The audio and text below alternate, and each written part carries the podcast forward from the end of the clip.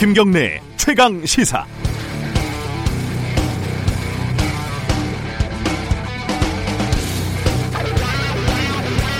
쿠데타를 일으키고 수많은 사람들을 학살했지만 정치적인 거래로 겨우 목숨을 부지하고는 반성 한마디 없었던 사람입니다. 그 뒤에도 골프를 치고 화려한 생일잔치를 하고 호화롭게 살면서도 통장에 이십구만 원밖에 없다고 농쳤던 사람입니다. 아직도 정치인들에게 인사를 받으면서 맨날 먹고 노니까 건강하다고 재미없는 농담을 하던 사람입니다. 지금도 광주항쟁은 폭동이며 피해자에게는 사탄이라는 저주를 퍼붓는 사람입니다. 그래도 역사는 공평하지는 않지만 누구에게나 비정합니다. 결국은 자신의 오만함에 발목이 잡혀 법정에 서게 됐습니다. 알츠하이머다, 독감이다, 재판 출석을 거부하던 전두환 씨에게 법원이 강제 구인장을 발부했습니다. 반란 수괴와 살인 등의 혐의로 재판을 받은 천구백구십오년 이후 이십사년 만입니다. 민주주의의 아버지라고 하는 전 씨가 이번 기회에 자기 자식이 얼마나 훌륭하게 컸는지 직접 체험해 보시기 바랍니다. 일월 팔일 김경래의 최강시사 시작합니다.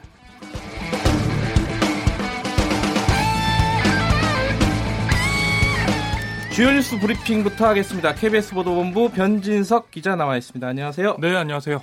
국민일보가 오늘 하루 파업이죠? 일단은? 네, 국민일보가 아니라 국민은행. 아, 죄송합니다. 예, 국민은행입니다. 네, 국민 죄송합니다. 국민일보에게. 발행됐고요. 네. 그 국민은행 노조랑 사측이 이제 새벽까지 바랐던 협상을 벌였는데 결국 결렬이 됐습니다. 그래서 예. 이제 오늘 아침 아홉 시죠. 은행 문 열면 이제 파업이 공식적으로 시작이 되는 거고요. 예. 그 우리나라 최대 은행인 국민은행이 파업하는 건 이제 십구년 만에 있는 일입니다. 굉장히 이제 오랜만에 보는 것 같아요. 예, 은행 파업은. 그렇죠. 예전에 예. 이제 주택은행이랑 합병할 때 이후에 십구 년 예. 만에 하는 거고요. 뭐 파업에 참여하지 않는 비노조원도 있고요. 네. 뭐 노조원이 아닌 간부들도 있어서 일단 영업점은 최대한 정상적으로 운영하겠다는 게 이제 국민은행 사측 입장입니다. 네.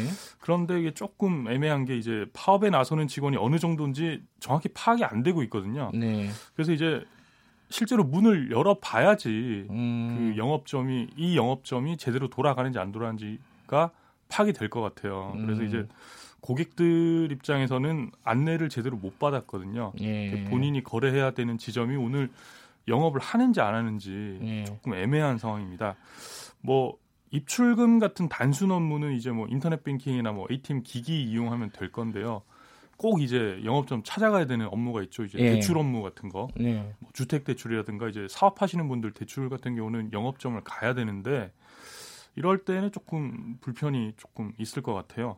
미리 좀 확인하셔야겠네요. 그죠? 예, 뭐 네. 전화를 해보시는지 콜센터에 문의를 해보시는 음. 게 좋을 것 같고요. 근데 이게 어, 어디 지점이 어, 열릴지 안 열릴지 사측이 모른다는 건 노사간에 지금 사이가 굉장히 안 좋다는 얘기인데요, 그죠? 예, 조직 관리가 좀 예. 제대로 안 되는 것 같아요. 왜 파업을 하고 있는 거죠, 근데? 뭐 파업은 이제 성과급 액수랑 음. 이제 임금 피크제 진입 시점 음. 언제로 할 거냐, 예. 또 뭐. 국민은행에는 일정 연차 동안 승진을 못하면 이제 임금을 동결하는 제도가 있는데 네. 이거를 이제 도입을 할 거냐, 뭐 확대를 할 거냐, 아니다 뭐 노조 측은 도입하지 말자, 뭐 이런 부분에서 이제 차이가 있고요. 예. 합의가 이제 평행선을 이루고 있어요. 그래서 네. 일단 오늘 하루는 이제 경고성 하루만 하는 파업이고요. 예. 이제 노사 간의 협의가 제대로 진행이 계속 안 되면 이제 월말에도 한 번 더 파업한다. 이런 음. 계획입니다. 월말에는 또 이게 업무가 많을 텐데 예, 설도 끼어 있고요. 대화가 잘 됐으면 네. 좋겠습니다. 자, 청와대 어, 수석 물갈이 어, 어느 정도 수준으로 지금 나오고 있죠? 예, 수석 비서관급 참모진 오늘 교체될 것 같은데요. 그러면 네. 이제 이기 청와대 출범되죠. 네. 뭐 우선은 임종석 대통령 비서실장이 교체됩니다. 네. 그 후임에는 노영민 주중대사가 사실상 내정이 됐습니다. 뭐 주중대사, 주러시아대사, 주미대사 중에 이제 세 명이 하마평에 올랐었는데 결국에는 이제 노영민 주중대사로 내정이 됐거든요. 네. 뭐 노영민 대, 대사는 이천십이년 대선 때 이제 문재인 후보 비서실장, 이천십칠년 대선 때는 조직 본부장을 지냈고요. 네. 뭐 친문 중에 친문의 핵심이라고 할 수 있겠습니다. 뭐 한병도 정무수석 자리에는 강기정 전 의원이 가고요. 그 윤영찬 국민소통 수석 자리에는 윤도한 전 엠비씨 논설위원이 내정이 됐습니다. 뭐 정의용 안보실장 포함하는 그 외교 안보 라인은 올해 이제 유임이 일단 될 것 같아요. 뭐 북미 회담도 있고 뭐 김정은 위원장 서울 올지도 모르고요. 이런 예. 중요한 일이 있으니까 계속 일단 연속성을 가지고 일하라는 차원 같고요. 민정수석 얘기는 없었죠? 예, 뭐 요즘 논란의 중심인데 네. 교체 얘기가 없네요. 네. 뭐 이번 인사가 좀 특이한 게 이제 들어오는 분들하고 이제 나가는 분들 똑같이 이제 이목이 쏠리고 있거든요. 왜냐하면 아. 나가는 분들은 왜 나가냐, 피곤해서 나가는 게 아니라 이제 내년에 국회의원 총선 나가려고 음, 나가는 거거든요. 그래서 이제 뭐 이번에 청와대 경력 달고 나가는 양반들이 민주당에서 뭐 공천 얼마나 받을지, 어느 지역에 받을지, 요게 또 이제 향후 지켜볼 만한 포인트가 될 것 같습니다. 예. 아까 제가 오프닝에서 얘기를 했는데 전두환 전 대통령 네네. 어제 재판에 안 나와서 구인장이 발부가 됐죠? 예, 뭐 앵커멘트에서 말씀을 뭐 거의 다 해주셔가지고 제가 예. 뭐 드릴 말씀이 없는데 죄송합니다. 그 명예훼손 혐의로 기소됐는데 광주지법에 어제 결국 나타나지를 않았습니다. 예. 뭐 변호사만 나타나가지고 독감 걸려서 못 나온다, 이해해달라, 다음 재판에는 꼭 나가겠다 음. 이렇게 얘기를 했는데 이게 벌써 두 번이나 이렇게 미뤄졌거든요. 그래서 결국에는 법원이 이제 구인장을 발부를 했습니다. 음. 삼월 십일일 오후 두 시 반이 다음 재판이고 그때까지 반드시 나와라 이건데 반드시 네. 나올 수, 나오는 수밖에 없는 건가요? 어떻게 되는 거예요? 형사재판 같은 경우에는 네. 이게 안 나오면 재판 개시가 안 됩니다. 그렇죠. 예, 그래서 이제 계속 이제 본인이 안 나가니까 네. 재판이 안 열리고 안 열리고 하다가 그래서는 안 되니까 이제 법원이 강제 구인을 하겠다, 강제로 데려오겠다라는 음. 의지를 보여준 거거든요. 네.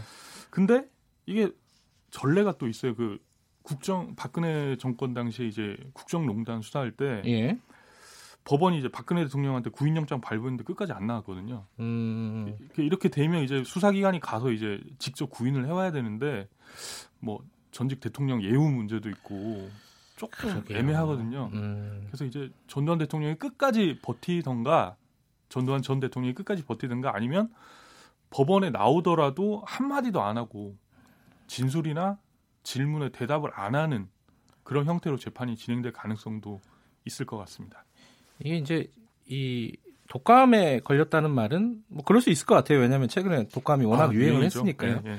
근데 이제 그 전에 광주에서 재판받기 싫다 이래갖고 기피 신청을 했잖아요. 예, 예, 예. 그걸 보면 광주에 가기 싫은 건데 이건 좀 광주 사람들을 좀 무시하는 것 같아요. 왜냐면은 그 광주 사람들 되게 성숙하잖아요. 그래서 예. 와서 무슨 봉변을 당할까 봐 예, 걱정하는 본인이, 것 같은데 예, 그렇죠. 그런 일은 없을 거라고 생각을 네, 하고 네. 예.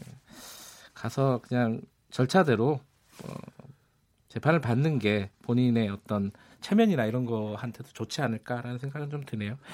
청와대 얘기 하나 더 하면요. 이게 저 케이비에스 보도인지는 몰랐네요. 그 케이비에스가 단독했던 보도네요. 네, 인사수석실 네. 실무자가 육군참모총장 불러냈다.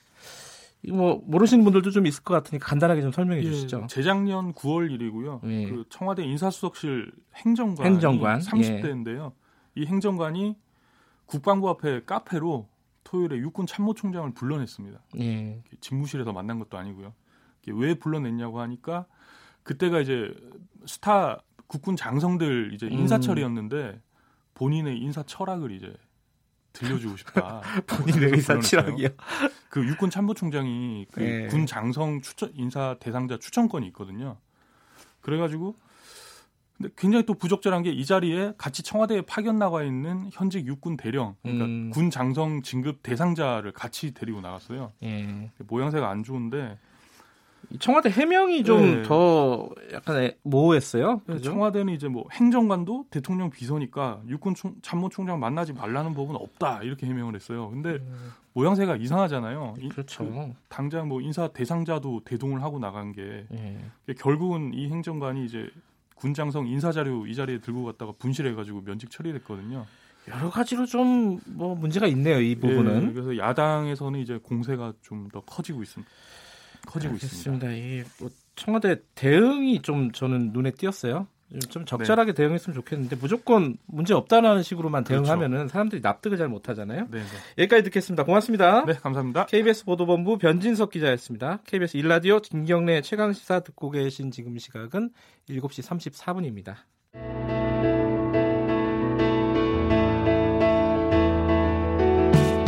김경래의 최강시사는 여러분의 참여를 기다립니다. 참여를 원하시는 분은 샵 구칠삼공으로 문자 메시지를 보내주세요. 짧은 문자는 오십 원, 긴 문자는 백 원입니다. 애플리케이션 콩으로는 무료로 참여하실 수 있습니다. 네, 새해에도 최저임금 논란이 거셉니다. 아, 이번에는 최저임금을 결정하는 방법을 정부에서 좀 바꾸겠다 이런 안을 발표를 했습니다.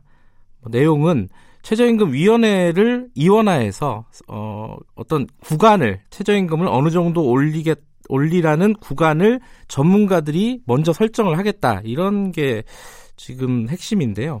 노동계가 강력하게 반발을 하고 있습니다. 아, 관련된 내용을 민주노총 김명환 위원장과 이야기 나눠보겠습니다. 안녕하세요. 예, 안녕하세요. 민주노총 위원장 김명환입니다. 네, 새해 복 많이 받으시고요. 예, 새해 복 많이 받으십시오. 최저임금 결정 과정을 좀 손을 보겠다, 이게 정부 얘기인데요. 이 지금 노동계가 반발을 네. 하고 있는데, 반발하고 있는 게 핵심이 뭡니까? 일단은 그 저희들 삼십 년 만에 최저임금 결정 체계를 바꾼다 이렇게 얘기를 한 건데요. 네. 이제 이렇게 삼십 년 만에 최저임금 결정 체계를 바꾸면서 노동계와는 충분한 협의도 없이 그냥 일방적으로 정부안을 발표하는 것이 매우 그 유감스럽고, 여기에 대한 저희들은 항의의 뜻을 분명히 밝히고요. 네. 아이엘오 국제노동기구에서도 최저임금 운용에 있어서는 어쨌든 충분한 협의와 참여를 가장 강조하고 있습니다. 네. 근데 이번에 정부 개편 논의가 시작부터 이게 이런 원칙을 좀 훼손한 거다, 이렇게 음. 좀 보고 있, 있고요. 네. 전체적으로는 지난 최저임금 일만 원을 포기했다 이렇게 발표된 이후에 네. 지속적으로 최저임금 인상을 억제, 그다음에 이 제도에 대한 계약, 이런 흐름 속에서 이런 흐름 속에 연장해 있는 것이 아닌가. 네. 따라서 저희들은 일단은 좀 반대 입장을 좀 분명히 밝히고 있습니다. 어 그러면 먼저 좀 짚고 넘어가야 될 게, 정부 쪽에서 이 뭐 결정 방식을 바꾸는 안을 만들 때 노동계하고 대화를 안 했어요? 예. 그 지금 최근에 이런 거 발표하기 전에는요. 예. 노동계하고는 뭐 이러저러한 어쨌든 대화나 네. 에, 소통이나 이러한 부분들은 그 뭐 하지 않았습니다. 그렇군요. 근데 정부에서는 이 안을 내놓으면서 어, 노동계한테 유리한 안이다 이런 식으로 얘기를 했단 말이에요. 불리한, 불리한 안이 아니다. 정확히는 이렇게 얘기를 예, 했는데, 이건 뭐, 말이 안 된다고 생각하시는 거네요. 지금 말씀하시는 예, 걸 들어보면. 왜냐하면, 공익위원 중심으로서 인상 구간을 설정하는 위원회를 별도로 두겠다는 건데요. 네. 이거는 노사대표가 공익 안에 대해서 거수기 역할, 이렇게 그 전락시키게 될 위험성이 있고, 네. 결국은 최저임금위원회의 가장 중심인 노사대표성, 네.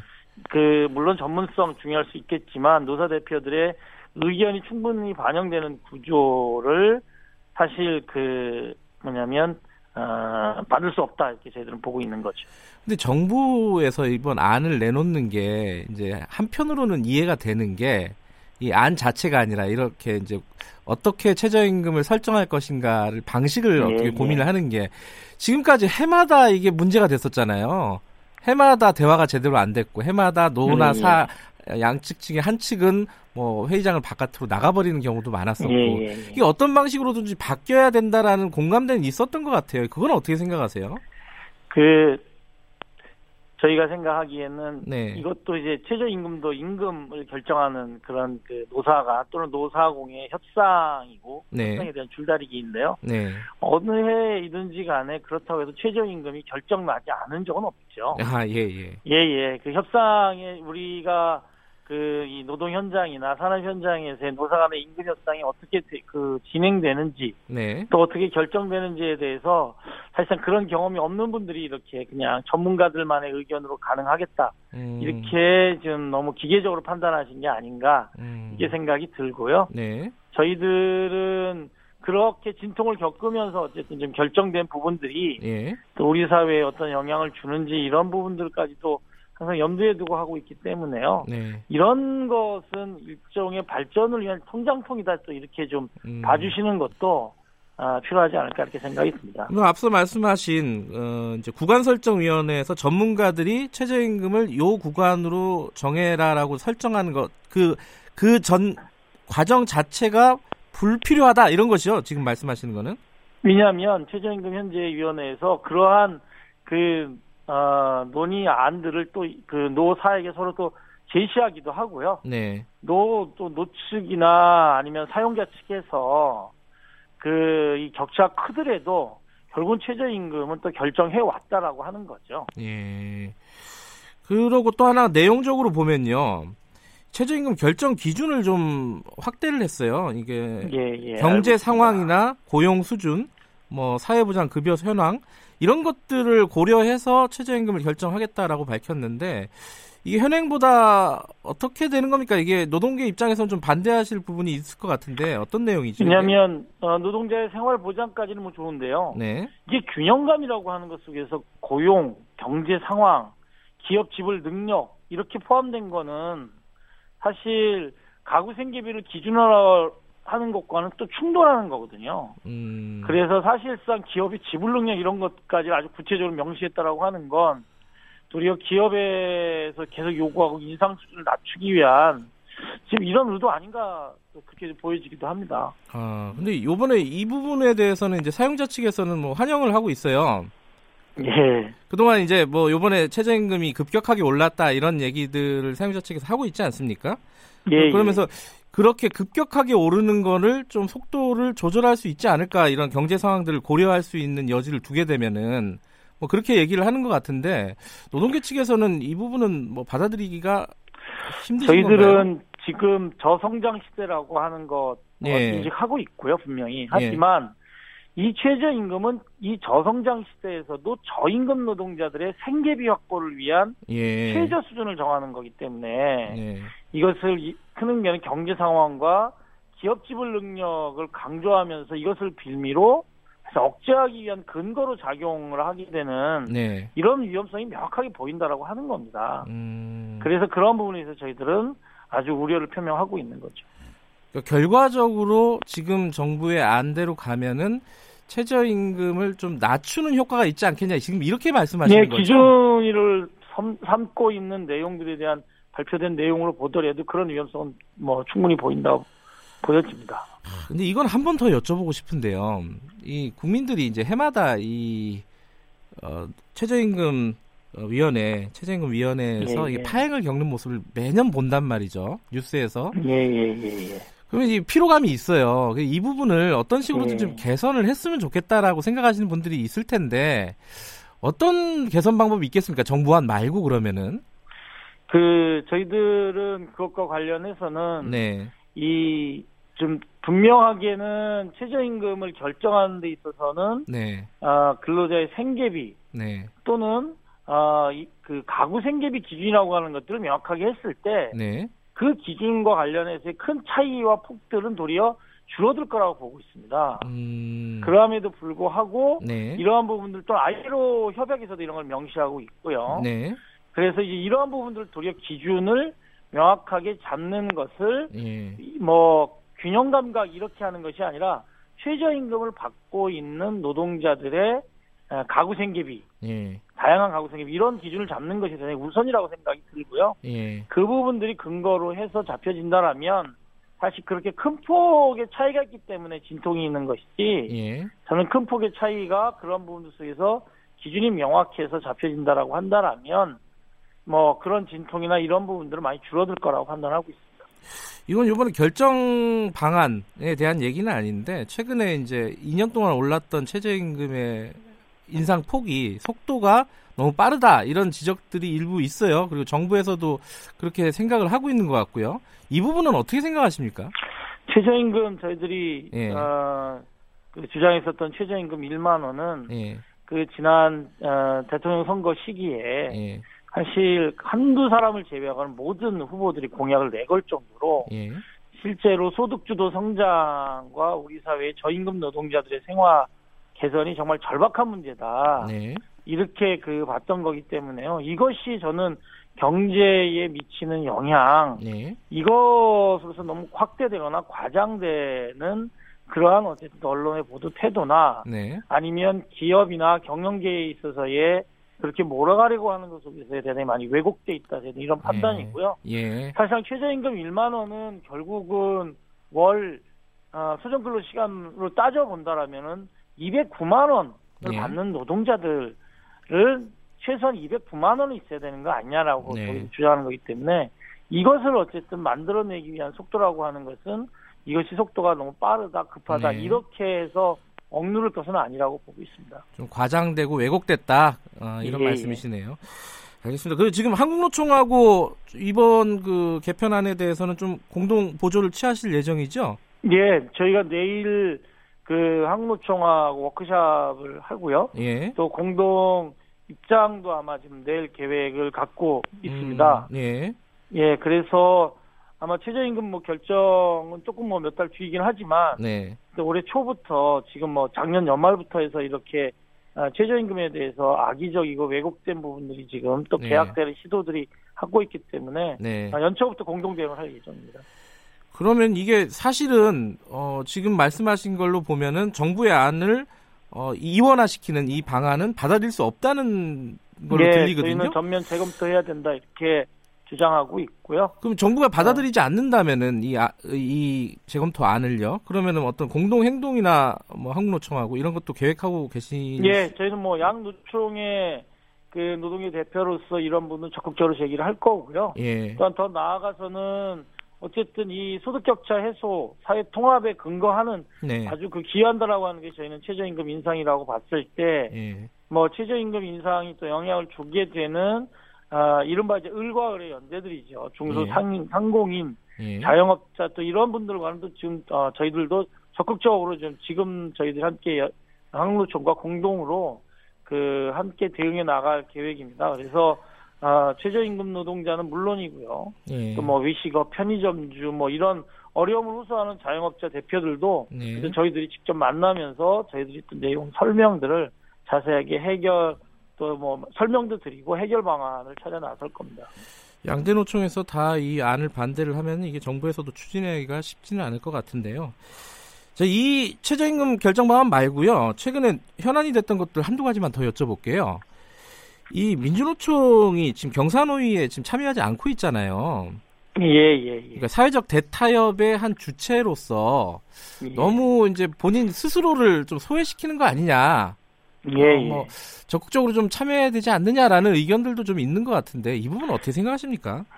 일단은 우선은 저희가 최저임금위원회에 지금 아, 그 참여하고 있고요. 예. 한국노총과 함께 최저임금위원회에 에, 참여를 해서 적극적으로 앞서 말씀드렸던 그런 문제점들에 대한 그 개선 이런 부분을 요구해 나갈 거고요. 네. 그 민주노총의 경제사회노동위원회에 대한 그 참여는 네. 어, 일월 이십팔일 정기대회에서 참여 방침이 결정될 예정이고요. 일월 이십팔일이요? 예, 예. 예.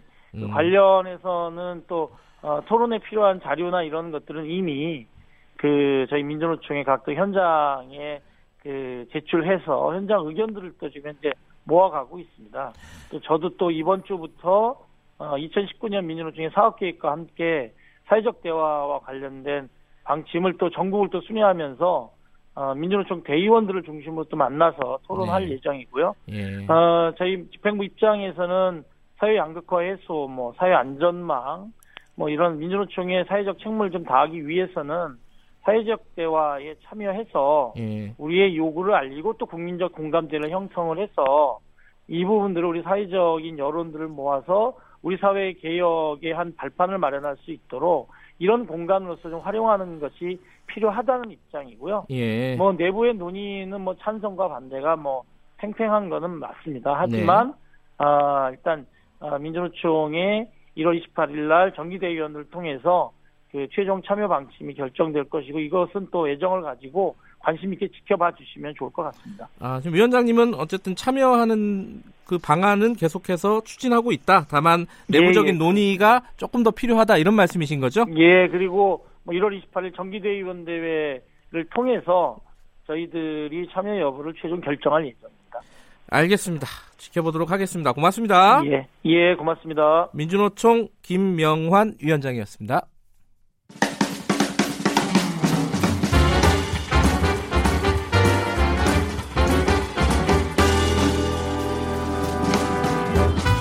여러분의 아침을 책임집니다. 김경래의 최강 시사. 가장 핫한 스포츠 소식을 가장 빠르게 전달해드리는 최강 스포츠. 오늘도 케이비에스 스포츠 취재부 김기범 기자 나와 있습니다. 안녕하세요. 안녕하세요. 아시안컵 필리핀 네. 이기긴 이겼죠? 예. 일 대 영? 그 아시안컵 예. 경기는 결과가 중요한 겁니다. 왜, 왜요? 이겨야지 되고. 아, 그... 토너먼트로 가기 전에 조별리그를 치르잖아요. 예. 여기서 세 경기 모두 좋은 경기력을 발휘하고 올라가서 우승까지 가는 팀은 거의 없어요. 아. 한 번은 되게 위기가 있어야 되는 거고, 그래서 이제 그런 위기를 바탕으로 각성도 하고, 음. 그래서 토너먼트가 가면서 조직력이 더 좋아지면서 우승까지 갈 수 있는 거거든요. 일부러 못하는 건 아니죠? 그렇죠. 예, 열심히 하다 보니까 이렇게 된 건데, 어제 경기가 예. 저는 그런 경우라고 봤고요. 예. 일 대 영 황의조 선수가 후반 이십이 분에 돼서야 그 한 수 아래라고 느껴졌던, 한 두 수 아래라고 봤습니다. 필리핀한테 아. 후반 이십이 분까지 골을 못 넣었다는 거에 대해서 굉장히 초조해졌을 음. 것 같아요. 네. 선수들도. 근데 워낙 수비도 열심히 했을 거 아니에요. 그렇죠. 필리핀. 그렇죠. 이, 음. 우리가 아시안컵에서 볼 수 있는 익숙한 광경은 네. 밀집 수비 팀들을 이제 벗겨낸다고 하는 건데요. 아하. 그것이 만약에 저희가 필리핀한테 초반에 네. 아주 운이 좋게 선제골을 빨리 넣었으면은 삼 대 영, 사 대 영까지 가는 경기가 나와요. 네. 근데 이런 팀한테 초반에 골을 못 넣으면 음. 이렇게 질질 끌려가게 되는 것입니다. 선수들도 네. 조급해지거든요. 어제가 전형적으로 그런 게임이었군요. 네, 그렇습니다. 네. 그나마 다행인 게 이제 황의조 선수의 골 결정력이 좋았기 때문에 네. 후반 이십이 분에 귀중한 결승 득점을 음. 했고요. 그 뭐 이런 것도 있었는데 그 벤투 감독 네. 지금 벤투 감독의 용병술도 좀 적중을 했기 때문에 어제 승리가 나쁘진 않았다는 음, 것이 어떤 게 있었죠? 후반전에 답답한 흐름이 가다 보니까는 교체 작전을 하나 했습니다. 아. 이청용 선수를 기용을 했는데요. 네. 이청용 선수가 들어가서 공격에 좀 활력을 불어넣었고 음. 그 황의조 선수의 골도 이청용의 패스, 황희찬의 크로스, 그 다음에 황의조의 슛이었거든요. 네. 이런 것들이 이제 벤투 감독이 경기의 흐름, 흐름, 맥을 잘 짚었다. 이런 평가를 받을 수 있는 그런 대목입니다. 조금 답답했지만 그래도 첫 단추는 잘 끼웠다 이렇게 네, 보면 승, 되나요? 일 대 영으로 이기나 오 대 영으로 이기나 승점 삼 점은 똑같다는 것이고요. 물론 다득점이 나중에 순위를 예. 결정하는데 중요한 그 결정 사항이긴 하지만 예. 어쨌든 승점 삼 점을 획득했다는 것에서 큰 의미를 둬야 될 것 같고, 황의조 선수가 어제 이 골 장면을 보셨 쓰면 아시겠지만 역시 결정력이 뛰어나다는 걸 다시 어, 한번 봤어요. 좀 이따 이... 아시아 최고의 네. 스트라이커다운, 특히 그 몸을 뒤로 하고 있다가 앞으로 돌려가면서 터닝슛하는 그 장면인데요. 음. 아 정말 위력적이더라고요. 네. 하이라이트로 한번 보겠습니다. 꼭 보셔야 될 것 같습니다. 네. 이 경기 끝난 다음에 벤투 감독이 이렇게 얘기했습니다. 경기를 주도했고 우리가 컨트롤을 했다. 필리핀의 물집, 밀집 수비를 뚫기는 어려웠다. 음. 수비적인 팀 상대로 앞으로도 이제 이 차전도 마찬가지인데 그렇겠네요. 공간 창출하는 것이 참 고민이다. 이렇게 음. 털어놨습니다. 예. 또 한 가지 아쉬운 건요. 이 기성용 선수가 어제 경기 중반에 이제 부상을 당해서 교체됐거든요. 예. 아직 부상 정도가 어느 정도까지 이제 밝혀지지 않았는데 만약에 심각하다면 우리 팀에게는 음. 굉장히 큰 손실이고, 또 이용과 김진수 선수가 이제 경고를 받았다는 게 어제 경기에서 이제 경고가 누적되면은 다음 경기에서 예를 들어서 또 옐로 카드를 받으면 그 다음 경기 출장이 불가능해지기 예. 때문에 이거 조심해야 됩니다.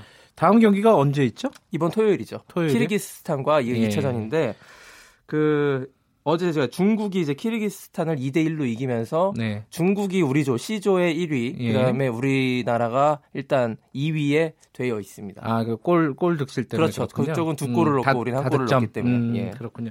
참 그 베트남은 어떻게 됐어요? 우리나라만큼 관심이 있잖아요. 베트남이. 오늘 밤 열 시 삼십 분이니까 이 경기도 예. 아마 많이 보실 것 같습니다. 경기 예. 시간대도 괜찮고 예. 오늘 밤 박항서 감독이 이끄는 베트남이 D조 일 차전 이라크? 상대가 이라크인데요. 잘하는 팀 아니에요? 그렇죠. 이라크가 이 D조에서는 이 위 후보입니다. 아, 이 위 후보. 그 음. D조의 면면을 보면 이란, 이란이 있고요. 아, 이란이 이란, 제일 잘하죠? 그렇죠. 예. 이란은 이번 대회 통틀어서 음. 가장 잘하는 팀이라고 볼 수 있고요. 네. 이라크, 베트남, 예멘인데요. 예. 이 예멘이 최약체라는 가정하에서 음. 이라크와 베트남이 조 이 위를 놓고 다투는 형식이 아, 될 것 같아요. 이 위 싸움을 하고 있군요. 그렇습니다. 예. 어, 실제로 어저께 이제 D조 첫 경기 있었는데요. 이란이 예멘을 오 대 영으로 이겼습니다. 아이고야. 네. 예. 그 이번 대회 우승 후보들이 좀 고전하고 있는 상황인데 역시 이란은 달랐습니다. 음. 이란이 월드컵에서도 사실 러시아 그렇군요. 월드컵에서도 세계적인 강팀들 상대로 그 침대 축구라고 하는 그런 거 잘 보여주면서 만만치 않은 저력을 과시했거든요. 그 이름 참 잘 잤어요. 네. 그래서 오늘 이제 베트남과 이라크인데 이라크가 또 만만치 않은 팀이거든요. 네. 피파 랭킹이 팔십팔 위로 베트남보다 일단 열두 계단 높고요. 음. 이천칠 년에 이라크가 우승까지 한 적이 있습니다. 아, 그, 그렇군요. 그때 당시 굉장히 큰 화제를 모았었는데 베트남보다는 약간 위다. 네. 예. 근데 박항서는 매직이 있으니까. 아하. 네. 한번 기대해 봐야겠습니다. 오늘 밤에 이거 경기 보시는 분들 많겠네요. 중계하는 모양이죠? 오늘 밤 예.